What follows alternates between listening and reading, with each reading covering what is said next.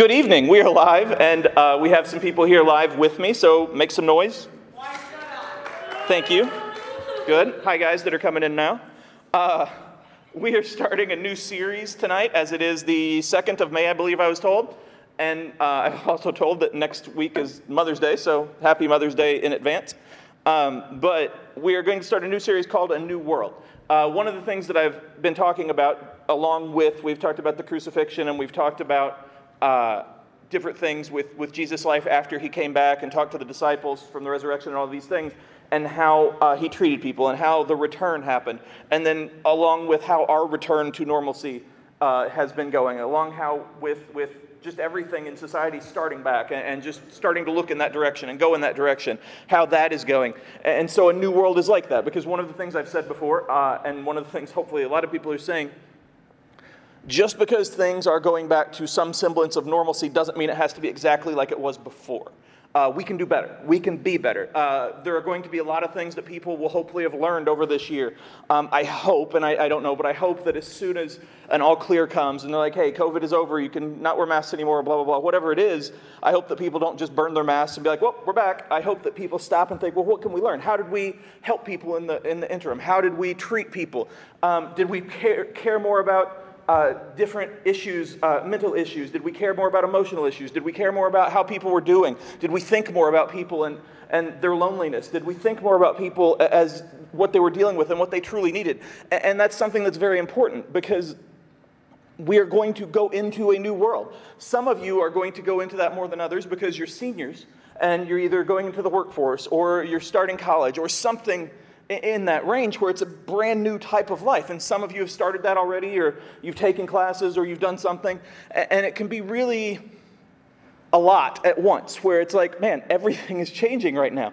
Uh, some of you are, are watching as things around you feel worse. Like it feels like as the world is opening up more and more, uh, you maybe are losing some things, like maybe a Hall of Fame quarterback or something like that, something that's very difficult to hold on to. And it's just different things uh, that we all look at. And that's what a new world is about because I don't want you guys, as you go back to normal, I want you guys to have normal again, but I don't want you to go back and be like, well, life is just like it was. Let's stop caring about everything we stopped caring about before. I want us to do better. Now, it would be insanely a lie if I were to stand here and say that the world is going to do that, that everybody in leadership and, and around the world is going to be like, well, hey, we've really learned. Let's treat everybody better. And let's, do. they're not, but we can we can. And so I want to go to Philippians 2 1 through 11 as we talk about love. And we talk about love like that and what it looks like to love others and what it looks like to be like Jesus in this new world. Uh, is there any encouragement from belonging to Christ? Any comfort from his love? Any fellowship together in the Spirit? Are your hearts tender and compassionate? Then make me truly happy by agreeing wholeheartedly with each other, uh, loving one another, and working together with one mind and purpose. So there's a lot in there that I want to unpack before I go on. Um, one of the things that you'll find is different people have different uh, lines for when they will say love. So, like some people use love all of the time and they use it for everybody. They walk through the streets and say, I love you, I love you, I love you. And, and you know, some people get into a relationship and they say it within a couple days. Some people say it to pizza and, and fries and whatever else. And some people are kind of hesitant in saying it because it's hard, or maybe they haven't heard it, or maybe they don't know what it feels like, maybe they don't know what it looks like. And so it can be very difficult. Uh, and so I want to talk about that really quick because it says, uh, Is there any encouragement from belonging to Christ, any comfort from his love? And those are called rhetorical questions, which you'll come across in school at some point. And that means a question that you know the answer to, so you don't need to answer it. And it's because there is. Jesus loves you completely. It doesn't matter where you are in your faith. It doesn't matter uh, even if you believe right now, if you're having doubts, whatever. He loves you. Now, we have to choose that in order to, to glory in it, in order to live in it, in order to go forward in it. But, but it's still, that's always there. He always loves you. And that love is comfortable to us. And I don't mean that in a like lazy way, but I mean it's comfort. It makes us feel good because it's unconditional. Because there's literally nothing in your entire life that you could have done or will do that would make him stop loving you. Now, again, you can choose to turn away from that, you can choose to reject it, and that's a different topic, but Jesus would still love you. He would still love you completely. Uh, he died on the cross for people that were still sinners. Like, nobody was a Christian at that point. I guess the disciples, technically, but, but it's like he died for everybody who still hadn't accepted him. So that love is comfort. That love is encouraging. That love is, is open and unconditional. One of the things you'll find as you go through life is a lot of people put conditions on love. They want you to act in a certain way before they'll truly love you or before they'll give you what you think you need or what they think you need. Uh, they'll, they'll, put uh, rules in place. And I'm not talking about parents' rules. Your parents love you, but follow the rules. That's not the point. I'm talking in your real life. Uh, you'll come across people who, who really use love as a weapon. There are people who think that love can only be physical. There are people that think love uh, doesn't exist. They think it's just a chemical reaction. There are people that think all kinds of things. But this right here tells us that love should be in comfort, it should be encouraging, it should be true, it should be unconditional. That does not mean that you love you do love everybody. It does not mean that you love everybody and then also let them treat you like garbage. It doesn't mean that you love them and also let them abuse you. That's not what I'm saying. You still love them but you don't have to be next to them. You don't have to be their best friend. You can, you, sometimes you have to cut people out of, their, out of your lives. We all know that. We've all had that. Uh, and sometimes we've been cut out of people's lives for, for different reasons, and that sucks and that hurts. But, but what is happening here in, in this passage is just saying this is what love is. This is what love is. Um, over the history of time, the capital C church has occasionally done things the wrong way.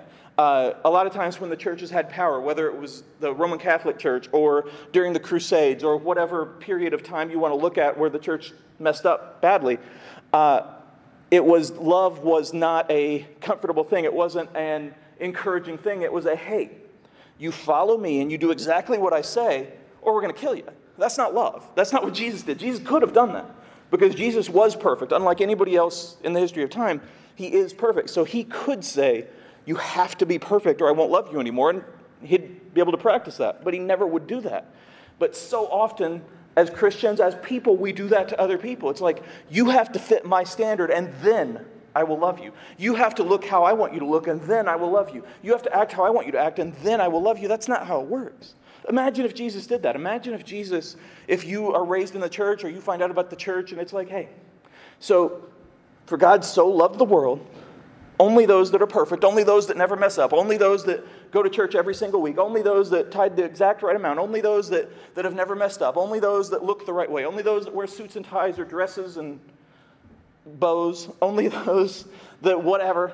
Uh, then he died for them. Everybody else is just gone. But it doesn't say that. It says Jesus, God loved everyone, so he sent Jesus. And it's hard for us because uh, it hurts when people betray us. It hurts when people abuse us. It hurts, and all of these things just it sucks. It sucks when we love somebody and they don't love us back. It sucks when we try to help somebody and they refuse it. It sucks when, when we do our best and we still mess up. We still hurt somebody just by accident or just because we didn't know the right thing, whatever. That all sucks and it's hard.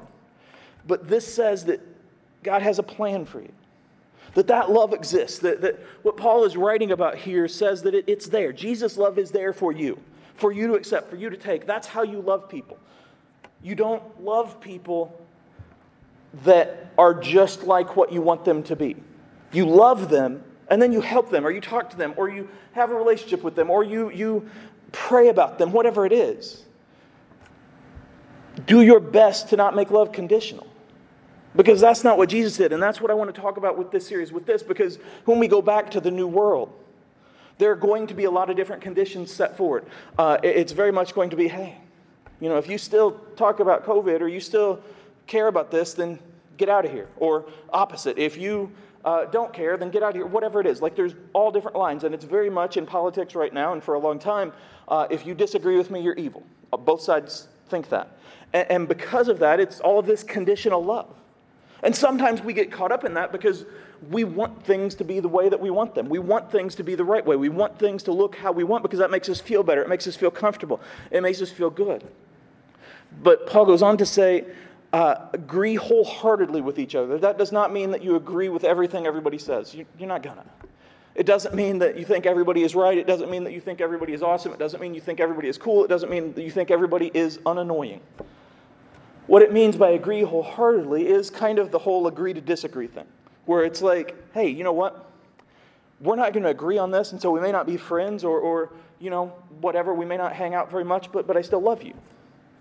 And, and I want you to know that, that it's not your, your points of views that affect how I, I look at you. I still love you, and you know, we don't agree, but let's hope that we can build something off this. Let's hope we can talk. Let's hope that we can figure this out. Because we show love by how we treat other people. We show love by how we speak. We show love by how we witness. And absolutely, Pastor Tim talked this morning about that and about how uh, it's a huge part of witnessing is how we live, how we act, and it's also how we talk, uh, what we say. Whether it's like, hey, you know, I go to this youth group and it's okay sometimes because the guy, eh, but he's okay. He has spiky hair and that's cool sometimes for his age. And so, uh, and it's like, you know, hey, you should check this out. And they're, they're like, no. And you're like, well, we can't be friends anymore. No, don't do that. But that's a witness. That's telling them who you are, showing them who you are. And then sometimes there are going to be people that come up to you, people that you've built a relationship with, people that you've talked to, people that you know a little bit, and they're going to be like, hey, why, why do you believe this? What do you believe? And then that's your chance to really talk about it and really share it. And it's about being that loving way, being the way love should be. Going to the next part. Uh, don't be selfish. Don't try to impress others. Be humble, thinking of others uh, as better than yourselves. Don't look out only for your own interests, but take an interest in others too. Um, so, most of the world, but especially just the way America has been established, is very much self interest. And it's because of capitalism. I'm not saying that's bad, I'm just saying that's the way it is. Because you succeed by getting more money, you succeed by succeeding. You succeed by winning the trophies. You succeed by making the most money, by beating down the, the mom and pop stores, whatever. Like, it is what it is. And so, because of that, we all kind of grow up with this competitive edge. And more than anyone else, I have that. I want to win every single thing all of the time. I always want to win. And I could win 40 Fortnite matches in a row and then get second, and I'm only going to focus on that second place because that's how I am, and I want that win all of the time. But this says, you know, in the important things, not in sports, not in video games, but in the important things, the way you treat others, don't be selfish. It Doesn't mean don't care about yourself. It doesn't mean let everybody else control who you are and what you think and what you do, but don't be selfish. Listen to people when they talk to you. Treat them better. And maybe before COVID, we all kind of failed at that. Maybe when you're at school or at work or at home, it was very much like everybody's kind of talking over each other, and you know your friendships were just kind of eh. And then during COVID, like during the pandemic with the, all the Zoom stuff, you like got to know people a little bit better. Now, as soon as we get back, there's going to be this temptation again to just go to Kings Island and go to Cedar Point and go to all these places and just back to ourselves. And I'm not saying don't do those things. But I'm saying remember who people are and what they care about and why they care about it. And, and don't just be selfish. Don't make up a bigger deal about yourself to impress other people because you're enough as you are. I remember when I was in second grade a long time ago, before any of you, your parents or grandparents were born, uh, a long time ago in second grade, we would have this thing where we'd kind of make up bigger and bigger stories about who our fathers were. Just like when my dad was a baseball player, this is him on this card, and you like hold up a Babe Ruth card, and it's like, come on, dude. Although at that time, I probably had like people probably had Babe Ruth cards, and we weren't smart, and it is what it is. But you, you just try to pretend you're somebody that you're not to impress other people. You don't have to do that. That doesn't mean that everybody's going to like you because they're not gonna. But if somebody only cares about you because you are being someone else, they don't care about you. And then you flip that. If you only care about somebody because of what they can do for you, then you don't really care about them. And I go back to Jesus again. Imagine if he loved us like that. Imagine if he only loved you as long as you could go to Sunday school, as long as you could come to youth, as long as you could go to church, as long as you could do this. And if you don't, it's like, ah, we're done now. That'd be awful. That would be control. And that's not something that, that he happens. And it goes on be humble. Be humble. It doesn't say you don't have to win. Win. That's awesome.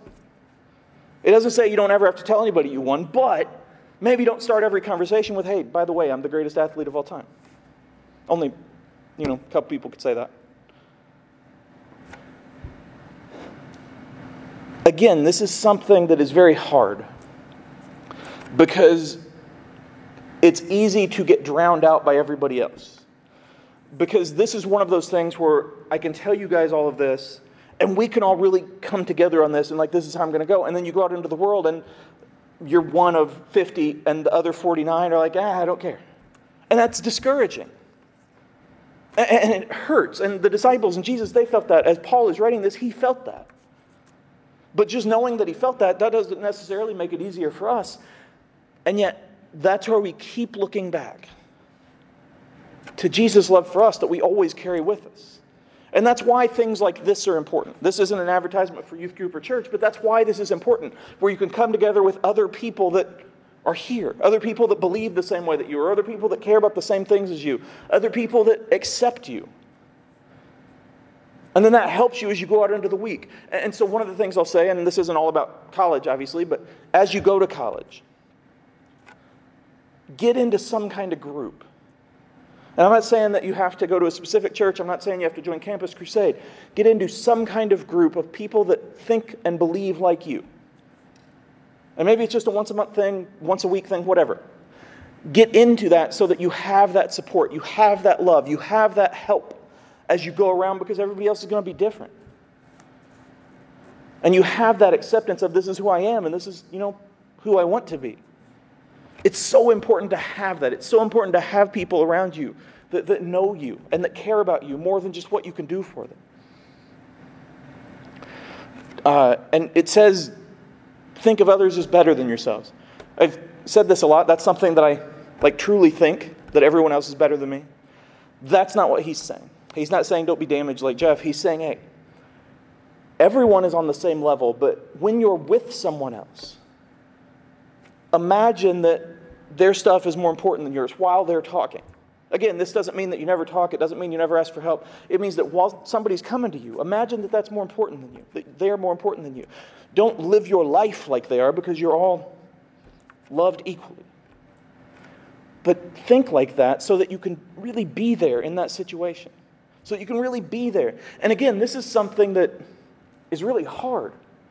And that's why it's kind of cool that we get this reset. We get this reboot. We get this time, this, what, a year, going on a year and a month, whatever, I don't know how time works, of, of like everything's different and everything's off and everything's shut down and school's gone and it's just virtual or half virtual or four days a week or whatever. We get this time to where when we do get back together, we can truly make this a new world. Uh, the NFL draft just happened last week, and I don't want to bring up bad feelings again, even though I joked earlier. The NFL draft, and I know that not everybody here cares about football or knows what a football is, and that's fine. But the cool thing about the draft is that on those days that it happens, every team, from the lowly Detroit Lions, sorry, Ben, to the Tampa Bay Bucks, who are the most recent champions, like all of the teams are on equal footing, and every single fan of every single team, except possibly the Bengals, looks at the draft and is like, this pick could make us champions.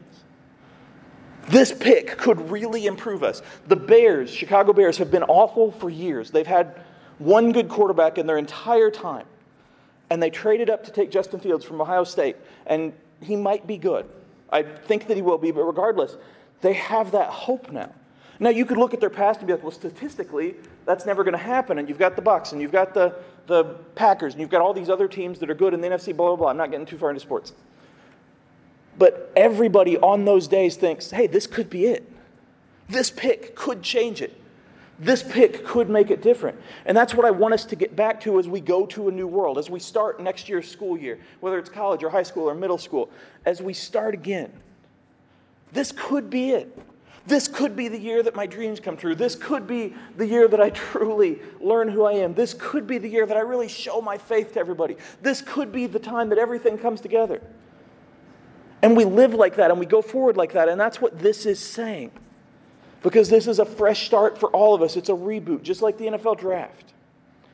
Last part of the scripture. You must have the same attitude Christ Jesus had. Though he was God, he did not think of equality with God as something to cling to. Instead, he gave up his divine privileges. He took the humble position of a slave and was born as a human being. When he appeared in human form, he humbled himself in obedience to God and died a criminal's death on a cross. Therefore, God elevated him, elevated him to a place of highest power and gave him the name above all other names.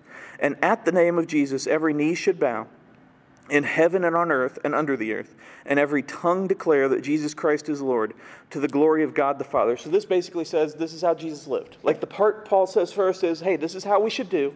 And then he establishes this is what Jesus did. Some of you guys have written research papers, or I guess everybody has at this point. Uh, and so, kind of the whole trick to research papers is you find your sources and you find a big quote, and then you write what it means and around it. That's kind of what he's doing here. His thesis was you know, treat people better, be like Jesus. And then he's like, see, look, Jesus did this. Uh, so I believe 100% in Jesus. That's not a shock because I'm a pastor and I'm standing here. But I believe firmly in him. I've seen his, his hand in my life. Things have happened that have no other explanation other than God's love for me. And that's really cool. It's also crazy. It's, it's interesting. It's all kinds of things, but I, have experienced that. I feel that. That's why I'm able to stand here. That's why I do this every week. That's why I did it every week during COVID, because I truly believe this. If I didn't believe it, I wouldn't say it. Most of you guys that know me, you know that I'm, I don't mean this as a compliment to myself, I'm very real with how I talk to people. I'm very honest with who I am and what I'm going through. And that's because I believe this. And so I'm saying right now, I believe this.